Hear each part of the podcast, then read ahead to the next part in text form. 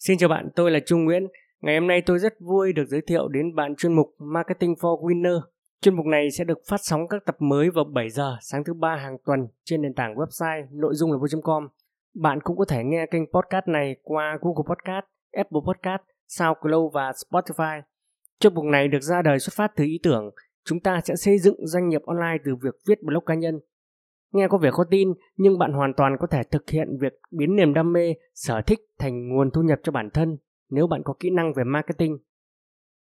Trong các tập podcast của mình, dựa trên kinh nghiệm 6 năm làm tiếp thị liên kết, tôi sẽ chia sẻ những kiến thức, kinh nghiệm và cả những khó khăn trong quá trình xây dựng mô hình kinh doanh online một người. Bạn có thể tham khảo tại nội dung là com của tôi nhé.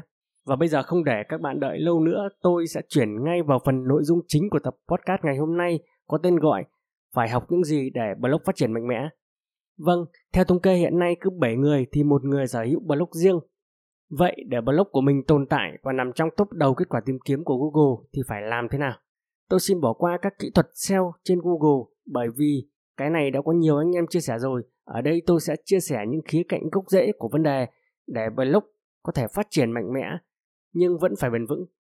Nhưng trước hết, tôi phải nói rằng những người làm việc online toàn thời gian thường cô đơn trên hành trình của mình. Vì vậy, việc đầu tiên để thành công với viết blog là bạn phải kiên trì, bền bỉ. Vì khi bạn kiên trì và luôn hướng tới mục tiêu của mình thì bạn đã thành công được một nửa rồi. Ngoài kia có rất nhiều người giống bạn, họ cũng đang từng ngày làm việc chăm chỉ và họ cũng không nản chí. Kết quả là có người thành công nhưng cũng có nhiều người thất bại. Vậy đâu là điểm khác biệt của người thành công? Thứ nhất, đó là không ngừng phát triển bản thân. Bản thân phải luôn nâng cao kỹ năng, kiến thức trong các lĩnh vực, đặc biệt là phải trở thành chuyên gia trong lĩnh vực bạn viết blog. Bạn phải trở nên khác biệt về kiến thức so với đối thủ trong thị trường ngách của bạn và phải trở thành người không thể thay thế. Nội dung blog của bạn phải chuyên sâu khiến độc giả say mê vì khi bạn là chuyên gia thì độc giả sẽ cần đến bạn, đặt niềm tin vào bạn.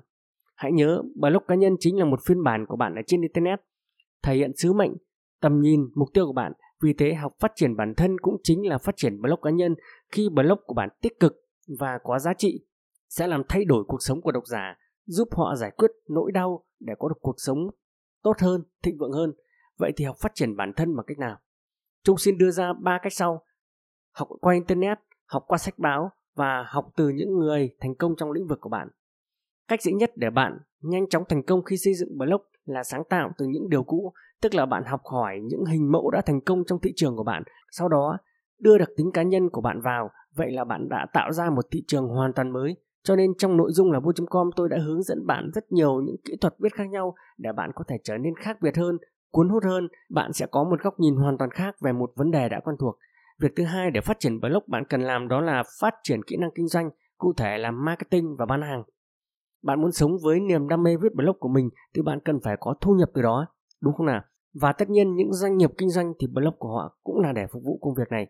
Phải khẳng định rằng bạn cho đi giá trị kiến thức thì giá trị tiền bạc sẽ đến với bạn. Như vậy có nghĩa là tất cả các blogger đều kiếm được tiền, đúng không ạ? Điều đó không đúng, bởi vì một blogger giỏi muốn giàu có thì phải có kỹ năng kinh doanh. Bây giờ tôi sẽ chia sẻ những điều cần làm để có được kỹ năng kinh doanh khi xây dựng blog. Đây là phần tôi cho là quan trọng nhất trong tập podcast ngày hôm nay. Có 5 bước bạn cần làm. Bước thứ nhất là xác định đúng khách hàng mục tiêu hay còn gọi là vẽ chân dung khách hàng của mình.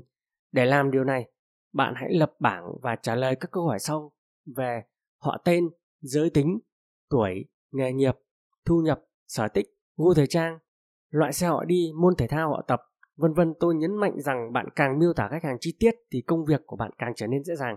Bước thứ hai đó là thu hút khách hàng mục tiêu đã mô tả ở bước 1 bằng cách bạn có thể trả phí cho các dịch vụ quảng cáo. Khi đó bạn cần xây dựng nội dung trên landing page với những mùi câu để thu hút khách hàng tiềm năng. Sau đó chạy quảng cáo Facebook, Zalo, Google, TikTok để họ để lại email cá nhân hay số điện thoại cho bạn. Nhưng bạn cũng có thể tạo traffic từ các nguồn free như viết blog, sell web ưu điểm là bạn sẽ tiết kiệm ờ, được tiền và tạo được sự phát triển bền vững hơn ngoài ra bạn cũng có được traffic miễn phí bằng cách xây dựng thương hiệu cá nhân trên facebook profile à, livestream trên fanpage tạo kênh youtube chia sẻ kiến thức thu âm podcast giống như tôi đang làm ở đây vân vân và nhiều những cách khác mà bạn có thể tìm hiểu trên google.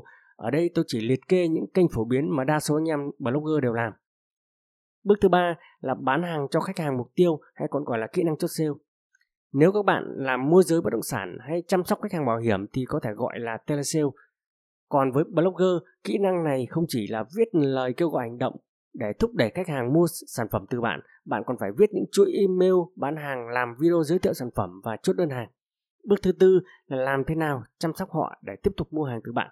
Tôi đoán rằng bạn đã từng mua hàng của trung tâm điện máy nào đó và sau khi lắp đặt, nhân viên chăm sóc khách hàng sẽ gọi điện hỏi bạn xem chất lượng sản phẩm ra sao, máy dùng có ổn không và một số chương trình ưu đãi khác của trung tâm.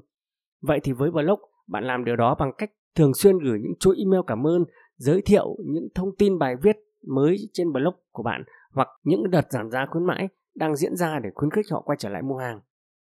Bước thứ năm và cũng là bước cuối cùng trong việc phát triển kỹ năng kinh doanh đó là làm thế nào khách hàng yêu quý blog của bạn và giới thiệu với mọi người. Giống như việc một người bạn của bạn giới thiệu một sản phẩm nào đó cho bạn đang cần thì niềm tin của bạn sẽ cao hơn rất là nhiều. Bạn dễ dàng mua sản phẩm đó mà không đắn đo suy nghĩ. Viết blog cũng vậy, sự giới thiệu của khách hàng là vô cùng quan trọng, đóng góp vào sự thành công blog của bạn. Bạn nghĩ sao khi một người nào đó giới thiệu blog của bạn cho những người khác? Chắc chắn tỷ lệ tin tưởng rất là cao rồi, đúng không ạ? Nội dung là vô.com của tôi cũng được sự giới thiệu truyền miệng của rất nhiều người các bạn ạ. À.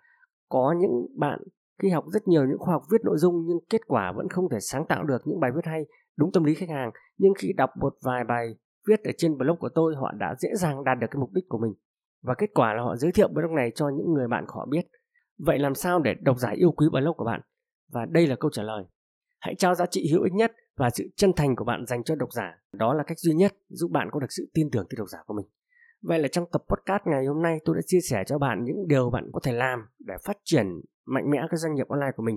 Tập tiếp theo tôi sẽ chia sẻ về chủ đề làm thế nào để giữ lửa khi viết blog phát sóng vào 7 giờ sáng thứ ba tuần tiếp theo các bạn nhé. Và để trở thành người đầu tiên nhận các thông tin mới nhất, hãy đăng ký ngay kênh podcast của tôi nhé.